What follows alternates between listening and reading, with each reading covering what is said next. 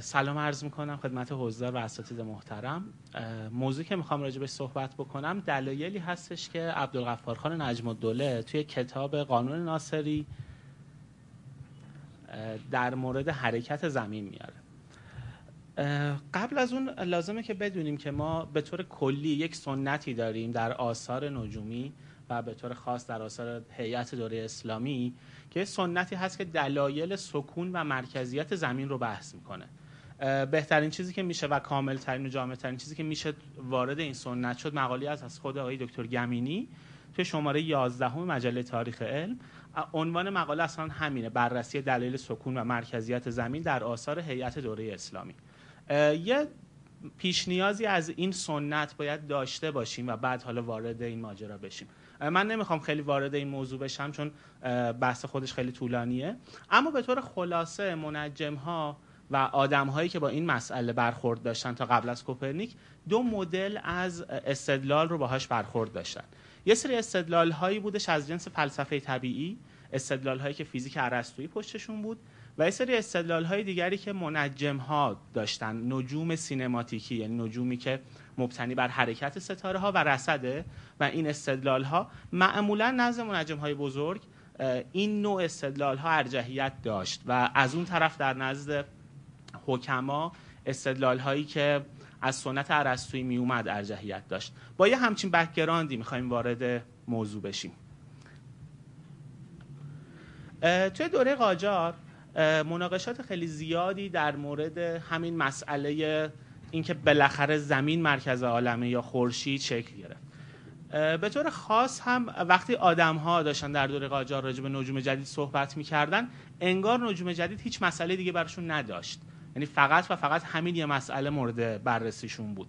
یه مقدار خیلی زیادیش برمیگرده به اینکه خب اینا اصلا خیلی منجم نبودن. یعنی ما اون سنت نجومی بزرگی که حالا رسیده به مراغه در نهایت سمرقند. دیگه مثلا با علی قوشی و بیرجندی و اینها تموم میشه و ما تو به دوره قاجار که می‌رسیم هیچ منجم بزرگی نداریم که اصلا بخواد بیاد و راجع به موضوع صحبت بکنه. عمده بحث همینا. بالاخره زمین مرکز عالمه یا خورشید. یه سری آدم ها هم هستن که خیلی منجم نیستن از این همه چیزدان هایی که باز جنس همه چیزدانیشون هم از جنسی نیست که مثلا نصیر الدین توسیه یا حتی مثلا مولا علی قوشیه. تو این لول همه چیز دانی هم به هر حال یه دوره افولی هستش دیگه. تو این لول هم افت کردن. معمولا مناظرات بین این هاست. یه روایتی هستش که عبدالغفار خان زمانی که خردسال بوده توی منزل پدرش ملا محمد علی اصفهانی توی یکی از این مناظرات قرار می‌گیره. اون مناظره بین محمد کریم خان کرمانی و پدرش. عملا دلیل حضور عبدالغفار خان نه به خاطر اینکه بگن خود این آدم خیلی چیز می‌دونه به خاطر تحقیر محمد کریم خان کرمانیه که بگن یه بچه ای هم بوده و اون گفته که محمد کریم خان خیلی دقیق نمی‌دونه. موضوعی که داره صحبت می‌کنه اینه اگه درست در خاطرم باشه محمد کریم خان میگه که دایره معدل و نهار وقتی میاد به خط افق می‌خوره باعث میشه که ما مغارب و مشارق متعددی داشته باشیم. بعد ارجاع میده حالا به یک آیه قرآن. عبدالغفار خان اونجا سری میاد میگه که با اینکه یه خورد ساله میگه ببین معدل و نهار یک دایره حقیقیه نسبت خورشید. نسبت دایره البروج با هر جای معدل و نهار همواره مقدار ثابته. درسته این دو تا زاویه دارن. اما در هر روز فارغ از اینکه ما کجای عالم باشیم این نسبت یک نسبت یونیکه. یعنی عمودی که از دایره البروج رسم می‌کنیم معدل و نهار. عملا میشه مقدار حالا طول و عرض دایره البروجی هر نقطه خاص از معدل و نهار. با این دیدگاه عبدالغفار خان خبر داشته از اینکه آدم ها توی این دوره وقتی دارن راجع به نجوم و راجع به مرکزیت و سکون زمین صحبت می‌کنن دارن به چی صحبت می‌کنن. و همین دلیل دلایل که مطرح می‌کنه که کتاب هم خیلی برمیگرده به همین دوران. راجع به کتاب قانون ناصری خب خیلی صحبت شده. بهترین کارها رو همین آقای موسوی انجام داده و اینکه رابطه که بین این کتاب هستش با کتاب آراگو رو ایشون عملا مشخص کردن. کتاب تقریبا میشه گفت در بیشتر جاها ترجمه هست ناقص از کتاب آراگو. من خیلی تو این زمینه هایی که نجم الدوله منجم خیلی بزرگی بوده از اینجا به بعد دیگه با این موسوی هم عقیده نیستم. به همین خاطر خیلی تلاش می‌کنم شباهت ها و نقص های کتاب رو نسبت به کتاب آراگو نشون بدم از این به بعد. یه چیز دیگه هم راجع به کتاب اگر بخوام بگم اینکه این کتاب به طور کلی کتاب نجومی محسوب نمیشه. کتاب قانون ناصری. کتاب قانون ناصری عملا میشه گفت کتاب نجوم به زبان ساده به قول ما امروزی ها یا امروزی ترش فردامیز از این به زبان آدمیزاد هاست که برای عوام داره راجع به نجوم صحبت می‌کنه. یعنی هیچکس به خوندن این کتاب منجم نمیشه در نهایت. یا حتی اینکه چه جوری منجم بشه رو هم یاد نمی‌گیره. یه اطلاعات کلی راجع به نجوم حالا به دست میاره دیگه. خود نجم الدوله دو جا راجع به صحبت می‌کنه که وقتی می‌خوام راجع به حرکت زمین صحبت بکنم سه مدل دلیل دارم. دلیل عقلیه هندسی طبیعیه. هیچ جا مشخص نمی‌کنه منظورش از این دلیل چیه. لاقل دلیل عقلیه رو هیچ جا نمیگه که من به چی میگم دلیل عقلیه. وقتی دلایل رو هم برمی شماره نمیگه که الان این دلیلی که گفتم دلیل عقلیه است دلیل هندسی است یا دلیل طبیعیه. به نظر می‌رسه که خیلی حتی توی این مدلی که از سنت حکما وجود داشته ایسا قوجی خوندن یه مقدار منطق می‌دونن. خیلی تو این مدل هم وارد نیست. یعنی به هر حال یه جاهایی لازمه که شما بگید این دلیلی که دارید میگید چیه دیگه؟ اصلا دلیل عقلی چه فرقی داره با دلیل هندسی؟ چه فرقی داره با دلیل طبیعی؟ یکی دو جا اشاراتی می‌کنه که به نظر می‌رسه قیاس رو یا استقرار رو داره دلیل عقلی می‌دونه نه چیز بیشتری رو. اما مسئله حرکت وضعی زمین. نجم دوله میگه اگر بخوام وارد مسئله حرکت وضعی زمین بشم چهار تا مورد رو باید مشخص بکنم. یکی اینکه حرکت یومی افلاک به دور خودش حرکت 24 ساعته اون حرکت شبانه روزی هم ارزه با حرکت زمین به دور خودش. بعد بتونم این رو نشون بدم. نشون بدم که هیچ تفاوتی نداره که کدومی که از این دوتا رو ساکن بگیریم و اون یکی رو متحرک.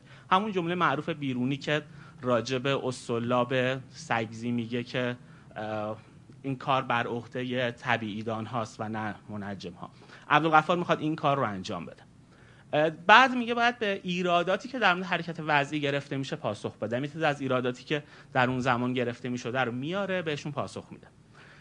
و یک سری کیفیاتی رو ذکر می‌کنه که از فرض حرکت وضعی زمین به دور خودش پیش میاد و ایراداتی می‌گیره برای اینکه اگر زمین ساکن باشه نمیشه حالا دیگه اینها رو توضیح داد. اینها رو فقط میشه حرکت وضعی توضیح داد. و میاد برهان هایی که این قسمت دیگه قسمت چهارم کلا ترجمه کتاب آراگوه برهان هایی که تصور می‌کنه برای اثبات این حرکت پیدا کردن رو نقل می‌کنه. ابتدا ایراداتی که به حرکت وضعی گرفته میشه. سه تا ایراد رو نجم الدوله مطرح می‌کنه میگه این سه تا ایراد ایراداتی هست که به حرکت وضعی زمین گرفته میشه. یعنی خیلی ایرادات ابتداییه یعنی اصلا جوری نیست که بشه گفت منجم یا حتی اون آدم های از جنس محمد کریم خان کرمانی اینها که حکمای سنتی خودشون رو می‌دونن هم بعید می‌دونن مثلا از این جنس ایرادات بگیرن. معمولا توی اون ایرادات چیز سنت هیئت خیلی مسئله جدی تره اما حالا چیزی که عبدالغفار خان میگه. اولیش اینه که میگه زمین سرعتش خیلی زیاده.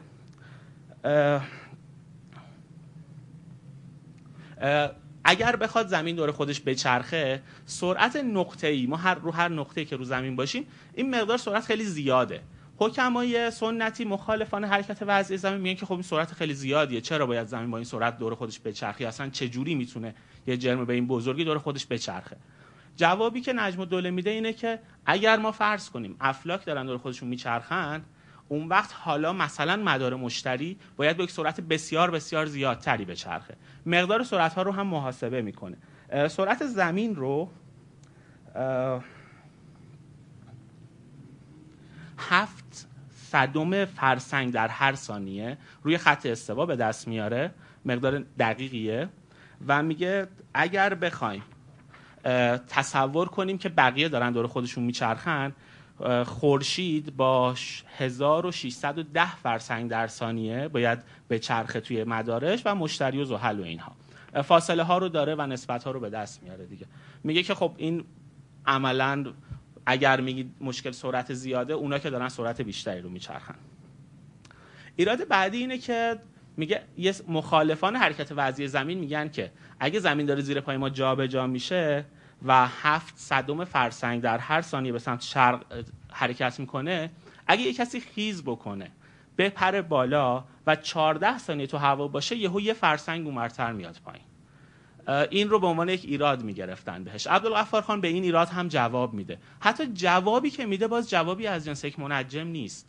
عبدالغفار خان میگه که وقتی که زمین داره دور خودش حرکت می‌کنه لایه های هوا هم باهاش حرکت می‌کنن. هوای نزدیکتر به زمین نزدیکتر به سطح زمین میچسبه به زمین حرکت می‌کنه. بعد این لایه های بالاتر رو حرکت میده و میره جلو. باز یک جوابی که به هیچ وجه در حد و اندازه یک منجم نیستش. جواب درستش خب اون حرکت لختیه که به اجسام وارد میشه دیگه. بله.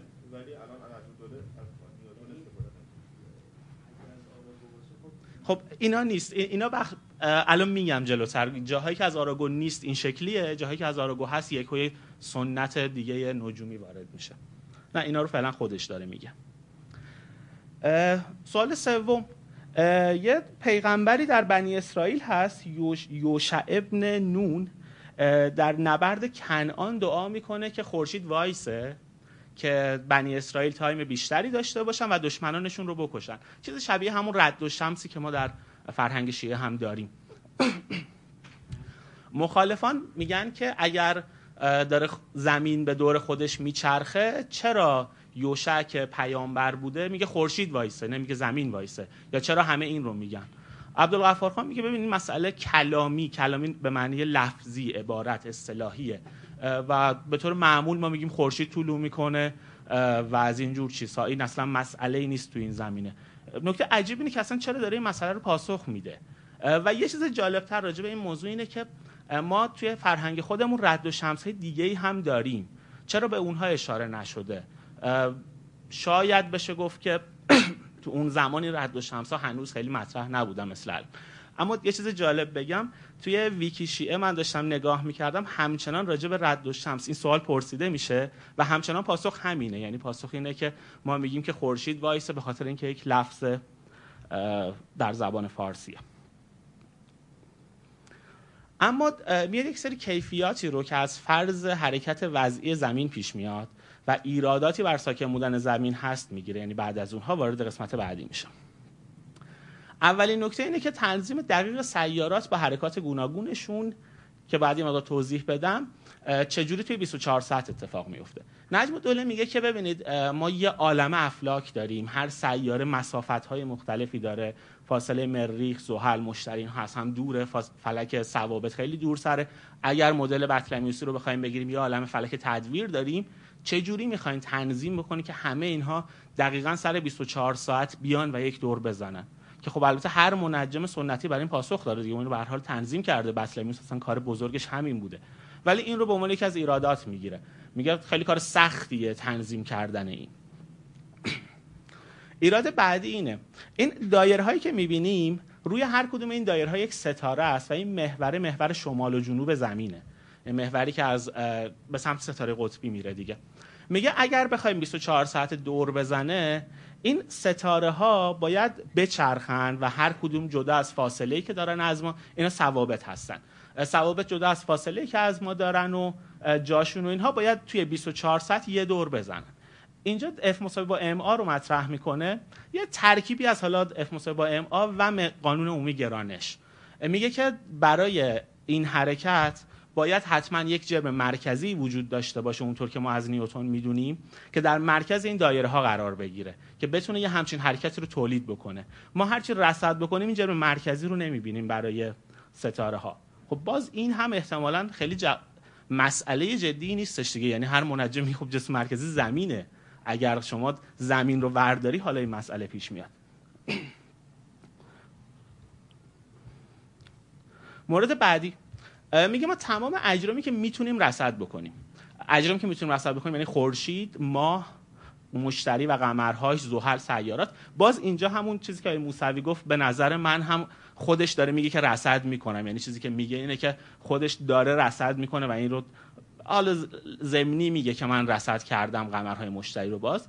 اینها حرکت وضعی دارن و حرکت وضعیشون برخلاف حرکت جهت فلکشونه. چرا زمین حرکت وضعی نداشته باشه؟ یه قیاس دیگه یعنی همچنان استدلال خیلی جذابی نیستش. مورد بعدی راجع به بادهای استوایی که بهشون امروزه بادهای تجاری میگن بادهایی که توی جری... نقطه حدود خط استوا جاریه و کریستوف کلم کشف کرد میگه. راجبش خیلی توضیحات تاریخی هم میده یعنی اینکه چه کسی کشف کرد بعد دکارت راجب اینها چه نظراتی گفت. مشخصی که خیلی مطالعه داره توی این مورد و مورد جذابیه براش. میگه که اینها باز همون دلیل مجاورت هوا با زمین. راجب اصلا وزش باد یه توضیحاتی میده. توضیحات خیلی ناقص و ابتداییه. یعنی توضیحات خیلی مهمی راجب حتی شکلگیری باد نداره. مهمترین دلیلی که برای شکلگیری باد داره اینه که وقتی آفتاب می‌خوره به زمین لایه های از هوا گرم میشه بر اثر گرم شدن انبساط پیدا می‌کنه. انبساط باعث میشه که این به لایه های بغلیش فشار بیاره و این فشار لایه های مختلف هوا به هم سبب باد میشه. ممکنه این سبب باد بشه ها اما جریان های اصلی باد اونها هم مخصوصا جریان بادهای استوایی خب مسلما از این جنس نیستن دیگه. ولی خب حالا جنسش رو از این نوع می‌دونه. جریان بادهای استوایی و اینکه برخلاف حرکت وضعی زمین دقیقا در راستای حرکت یامی افلاک حرکت می‌کنه رو هم یک دلیلی بر این موضوع می‌دونه. موضوع بعدی شکل پخ زمین در قطبینه خیلی اطلاعات رصدی به روز و دقیقی داره. یعنی کاملا با آخرین نتایج رصدی آشناست. اینها باز تو کتاب آراگون نیست. نمی‌دونم از کجا این اطلاعات رو به دست میره. باز احتمالا تو پژوهش‌های آقای موسوی خیلی دقیق تر باید باشه. نجم الدوله کاملا به روزه. یعنی اطلاعاتی که داره میده دقیقا مال مثلا یک سال پیشه.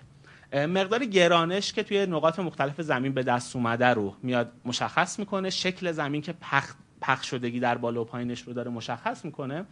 و میگه که این پخ شدگیه فقط و فقط بر اثر حرکت وضعی زمین به وجود میاد. اگر زمین حرکت وضعی نداشته باشه این اتفاق پیش نمیاد. این یک دستگاهیه که نشون میده که اگر یه دایره ای داشته باشیم دور خودش بچرخه اون قسمت بزرگتر دایره بزرگه یه دایره فنر فولادیه از جنس فنرهای سیمکشی برق. یه همچین چیزی در نظر بگیرید. اون دایره کوچیک هم یک دسته است که میچرخوننش. وقتی دسته رو بچرخونی از پایین با یه نوار این دوتا با هم وصله و اون دایره بزرگی دور خودش میچرخه. زمانی که با سرعت زیاد دور خودش میچرخه از شکل کروی خارج میشه و میاد پایین. نجم دوله میگه ما این دستگاه رو در دارالفنون داریم هر کی می‌خواد بیاد ببینه. این هم جزو مسائلی که مطرح می‌کنه. اختلاف قوه جاذبه در استوا و قطبین رو مطرح می‌کنه. بسیار بسیار دقیق اینجا صحبت می‌کنه. تقریبا داره برای کسی صحبت می‌کنه که فیزیک بدونه بتونه بردارها رو تقسیم بکنه مقدار خوبی از ریاضیات بدونه. مشخصه که نجم الدوله قبل از اینکه منجم یا فیزیکدان باشه یک ریاضیدان بزرگه. تو چند جای دیگه همین رو خیلی مشخص بیان می‌کنه که از زبان یک ریاضیدان داره وارد این موضوعات میشه. خب از اینجا به بعد برهان هایی که راجع به اثبات حرکت وضعی زمین پذیرفتن رو که می‌خواد بگه وارد کتاب آراگو میشه. یعنی ما از اینجا به بعد دیگه ترجمه ناقصی از کتاب آراگو رو داریم. ابتدا میاد مباحث تاریخی رو میگه. تاریخ رو از پیشا سقراطی ها شروع می‌کنه راجع به فیثاغورس میگه. به هر کسی که دانشمند بزرگی که بوده ارسطو بطلمیوس کوپرنیک به گالیله که می‌رسه متن کامل توبه نامه گالیله رو ترجمه می‌کنه. یه متن سه چهار صفحه اون متنی که من اینک در آستانه هفتاد سالگی رو به روی شما اربابان کلیسا. با یک ادبیات خیلی خوشگل دوره قاجاری. یعنی من وقتی میخوندم فکر می‌کردم کاش که اینایی که نمایشنامه گالیله برشت رو اجرا می‌کنن این تیکه رو با ترجمه عبدالغفار بیارن. خیلی جون داره. بعدش اون جمله رو هم میگه که وقتی که داشت از کلیسا می‌رفت بیرون با پاش رو زمین نوشت البته زمین تو میچرخی. یعنی همچنان توی کتاب نجم الدوله همین هستش این روایته. راجب زنده زنده سوزانده شدن جردو برونو میگه و حالا وارد مباحثی میشه که دیگه ترجمه از کتاب آراگو هستش. موارد مهمتر رو میگم. یکی از مواردی که میگه این شکلی هستش که اینجاست میگه اگر فرض کنیم که زمین دور خودش نچرخه و افلاک دور خودشون بچرخن و نور یک سرعتی داره سرعت نور بینهایت نیست. ما وقتی اجسام می‌رسن به افق ما الزاما نباید با زمان محاسباتیمون یکی باشه. یعنی زمان رسیدن نور یک ستاره به افق ما ممکنه که فلکش مقدار حرکت کرده باشه و این نوره نرسیده باشه. اینو میگه موقع طول و غروب یا موقع مقارنه و مقابله سیارات می‌تونیم ببینیم. این شکلی که کشیده شکل مریخه. مدار بیرونی مدار مریخه مرکز تصویر خورشیده و مدار درونی مدار زمینه. میگه زمانی که مریخ و زمین جفتشون بالان ما وقتی محاسبه می‌کنیم فاصله مریخ و زمین خیلی کوتاهتره. زمانی که مریخ پایین باشه و زمین بالا باشه این فاصله خیلی زیاده. اگه قرار باشه که مریخ تو فلکش اون حرکت 24 ساعته رو داشته باشه مدت زمانی که طول می‌کشه نور به ما برسه مدت زمان اضافه تریه. پس زمان مقابله های مریخ نباید با زمان مقارنه هاش دقیق تعیین بشه. این اختلاف رو هم به دست میاره با توجه به سرعت نور. یه چیزی حدود 16 ثانیه اختلاف میگه اما میگه که این زمان به ما اما میگه که ما مقابله و مقارنه ها رو دقیق داریم پیدا می‌کنیم. این زمان ها دقیق اون 16 ثانیه اختلاف رو نداریم. پس نتیجه می‌گیریم که فلک مریخ حرکت 24 ساعته رو نداره. راجع به ابزاری صحبت می‌کنه که میشه با اون در هر مکانی سرعت یومیه زمین رو محسوس کرد. ابزاری که صحبت می‌کنه اسم نمیاره اما همون آونگ فوکو هستش. شکلش رو هم می‌کشه. این طرف یه شکلیه که در کتاب نجم الدوله است. اون ور یک شکلی که در کتاب آراگوه. توی کتاب آراگو راجع به خود آونگ فوکو اطلاعات بیشتری راجع به این آونگ چجوری کار می‌کنه اصلا اینها هم وجود داره. نجم دوله اینها رو نمیگه. حتی خیلی نادقیق میگه که به این الکتریسیته منتقل می‌کنن و الکتریسیته باعث میشه که این همیشه یه حرکت دائمی داشته باشه. راجع به ژیروسکوپ پنج محوره صحبت می‌کنه. این صفحه که کاتب سخت بوده براش بکشه دیگه. یعنی قشنگ جارو کاتب خالی گذاشته. شکل بسیار سختیه. ما از کتاب آراگو می‌دونیم که شکل این قرار بوده باشه. بقیه مسائل رو میگه و سریع رد کنم. راجع به دلیل حرکت زمین به دور خورشید یعنی دومین موضوع. چند تا موضوعی مطرح می‌کنه که حالا دیگه اینها نجومی یعنی از سنت نجومی برمیگرده. مهمترینش اینه که اهله زهره و اوتارد و مسئله بیشترین کشیدگی اینها رو ما فقط و فقط در حالتی می‌تونیم مطرح بکنیم که اینها همه به دور خورشید بچرخن. باز اینجا مسئله این که حالا مدل تیکو هم که داره این رو جواب میده. این رو وارد نمیشه. خیلی کلی ازش عبور می‌کنه. دو تا مورد دیگر رو مطرح می‌کنه مورد سوم و چهارم این صفحه. میگه قوانین کپلر راجع به همه سیاره ها راجع به قمرهایی که ما کشف کردیم اونها صدق می‌کنه. چرا راجع به زمین صدق نکنه؟ این به عنوان یک استدلال عقلی این رو مطرح می‌کنه که عملا یا استقرا یا قیاس یا همچین چیزی میشه در نظر گرفتش. بعدا راجع به قوانین نیوتن هم میگه. میگه قوانین نیوتن راجع به جذر و صدق می‌کنه راجع به گردش ستاره ها صدق می‌کنه. باز از نشونه های بروز بودنش میگه که قمر شعرای یمانی اون ستاره همدم شعرهای یمانی رو هم ما با قوانین نیوتن پیدا کردیم. نپتون رو هم با قوانین نیوتن پیدا کردیم. پس چرا فکر می‌کنید که زمین یک تافته جدا بافته است و این قوانین در موردش صدق نمی‌کنه؟ راجع به ابیراهی نور کشفش رقص محوری زمین که قرار بوده زمانی که قرار بوده اختلاف منظر ستاره ها کشف بشه این دوتا به عنوان یه ساید افکت از کنارش کشف میشه. راجع به اینها توضیحات بسیار دقیق جزئی و منجمانه. یه جوری که واقعا این تیکر رو دیگه وقتی می‌خونید شما می‌تونید حتی برید تو رصدخونه و رصد بکنید. راجع به ابیراهی نور ستاره ها حتی میگه که چه رصدی منجر به اینها میشه و چگونه باید رصد کرد. بله. نه. یه مقدار ریاضیات بیشتری از آراگو داره. کتاب آراگو انقدر ریاضیات نداره که نجم دوره داره.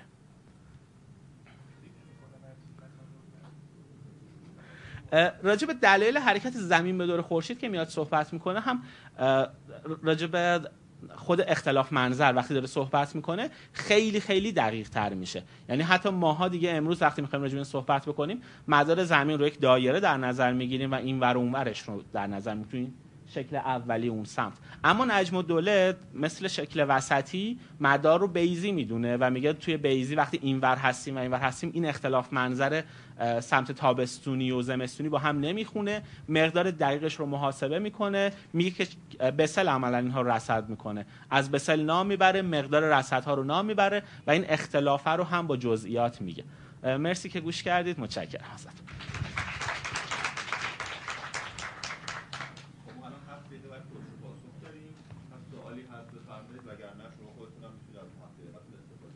سوالی اگه باشه بفرمایید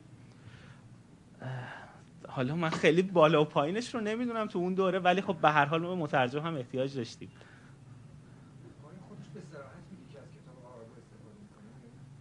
ببینید چهار تا کتاب رو من فکر کنم این سوال رو آیه موسوی پاسخ بدن خیلی بهتره. من فقط دارم از نقل از پایان نامه موسوی می‌کنم این تیکه رو. چهار تا کتاب رو اسم می‌بره و میگه که من کتابم از این چهار تا بهتره. اما اینها به عنوان منابعشن. حالا باز اگر یه توضیح اضافه بدین ممنون میشم. همین که شما گفتید یعنی رو میگه من این کتابا رو داشتم به اینا رجوع کردم و بله یه مقدارم پوزه کتاب خودش رو میده که میگه از اونا هم مجموعا بهتر شده کتاب من. ولی ببینید من چون بقیه نسخه ها رو یعنی تقریبا سعی کردم هرچی کتاب هرچی نوشته در مورد نجوم جدید هست رو بخونم و اینا رو به ترتیب زمانی شاید تعداد خیلی بالایی مخصوصا حتی روی اینا می‌خواستم کار آماری بکنم. یه مقداری احساس می‌کنم که نگاه امروزی ماه که میگیم که خب این که مثلا تو کتاب فلان هم هست اینجوری هم که می‌تونه باشه. ولی وقتی بری اون کتابا رو ببینی می‌بینی که اونجا مثلا با چه زبونی؟ یعنی مثلا یه آدم عالمی وقتی می‌خواسته در مورد مثلا کتاب مجموعه شمسی که مثلا چاپ سنگ چاپ سربی شده در هندوستان. خب اگر ما اونو با این مقایسه بکنیم کتاب قانون ناصری کتاب بسیار پرجزئیات بسیار مفصل. حتی آدم می‌تونه باهاش مثلا قوانین نیوتن اینا رو متوجه بشه. اونجا فقط یه داستانه. بگذریم از نسخه های خطی که روایت های افسانه گونه ای داره باید بستر زمانی رو به نظر من در نظر بگیریم. بخش عمده از این کتاب به حال ترجمه است و در اون روزگار من فکر می‌کنم که بیشتر نگاه عبدالغفارین بوده که چی به کار میاد. حتی مثلا کتاب های دیگه هم من نگاه کردم اون کتابایی که در مورد بارش شهابی هست و اینا مثلا اونا هم از بعضی کارهای دیگه آراگو ترجمه بعضی کارهای دیگه آراگو یا مثلا یه پرسش و پاسخ ورده در مورد بارش شهابی سوال و جوابهایی پیدا کردم تو کارهای آراگو اون نوشته رو. ولی به نظر شخص من این از ارزش کار کم نمی‌کنه. یه نیازی بوده اون روزگار و این آدم به بهترین شکل این نیاز رو برطرف کرده. کارش این بوده که مثلا سالهای میلادی رو اومده تبدیل کرده به قمری. کارش این بوده که مثلا واحدهای اندازه گیری رو واحدهای بومی ورده به جاشون. کارش این بوده که وقتی کتاب مال مثلا 20 سال پیش بوده رصدای این 20 سال هم اضافه کرده بهش و این کار کار به نظر من ارزشمندیه. فقط یه جمله اضافه کنم و با توجه به اون مقاله یا دکتر گمینی که در ابتدا گفتم و مقایسش با این کتاب یه چیزی رو به طور کلی میشه فهم. یعنی این صحبت های موسوی که این کتاب بهترین کتاب این دوره است خب کاملا مشخصه. میشه فهمید که ما در این دوره چقدر افول داشتیم که از اون سنت خودمون چقدر دور شدیم دیگه. یعنی اون سنت مباحثی که در آثار هیئت مطرح میشه مباحث بسیار پیشرفته این و خیلی منطقی مطرح میشن. یعنی هیچ جا اون وسط یهو مثلا یه قیاس رو به عنوان دلیل عقلی نمیپذیرن. دوره قبلی دیگه. یعنی مثلا دوره که اوجش در مراغ است. بله.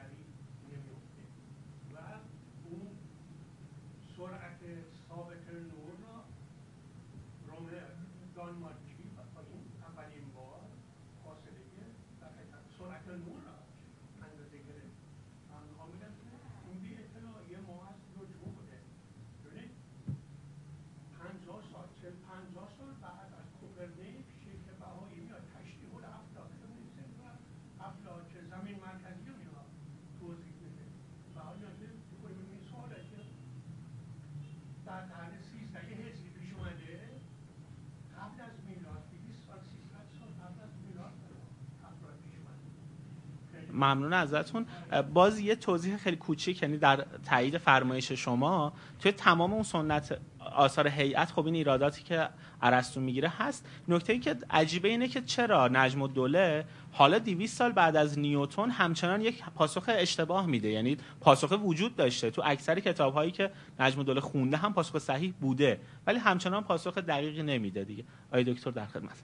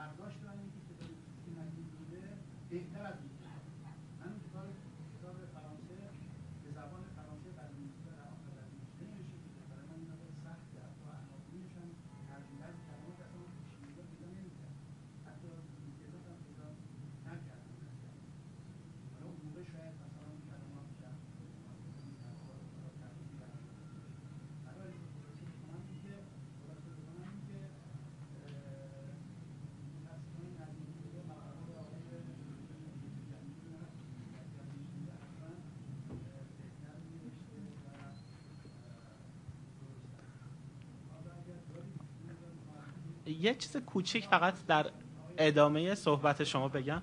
یه یکی دو تا جمله. این آرا... کتاب آراگو به نظر میاد کتاب معروفی بوده توی خاطرات فروغی.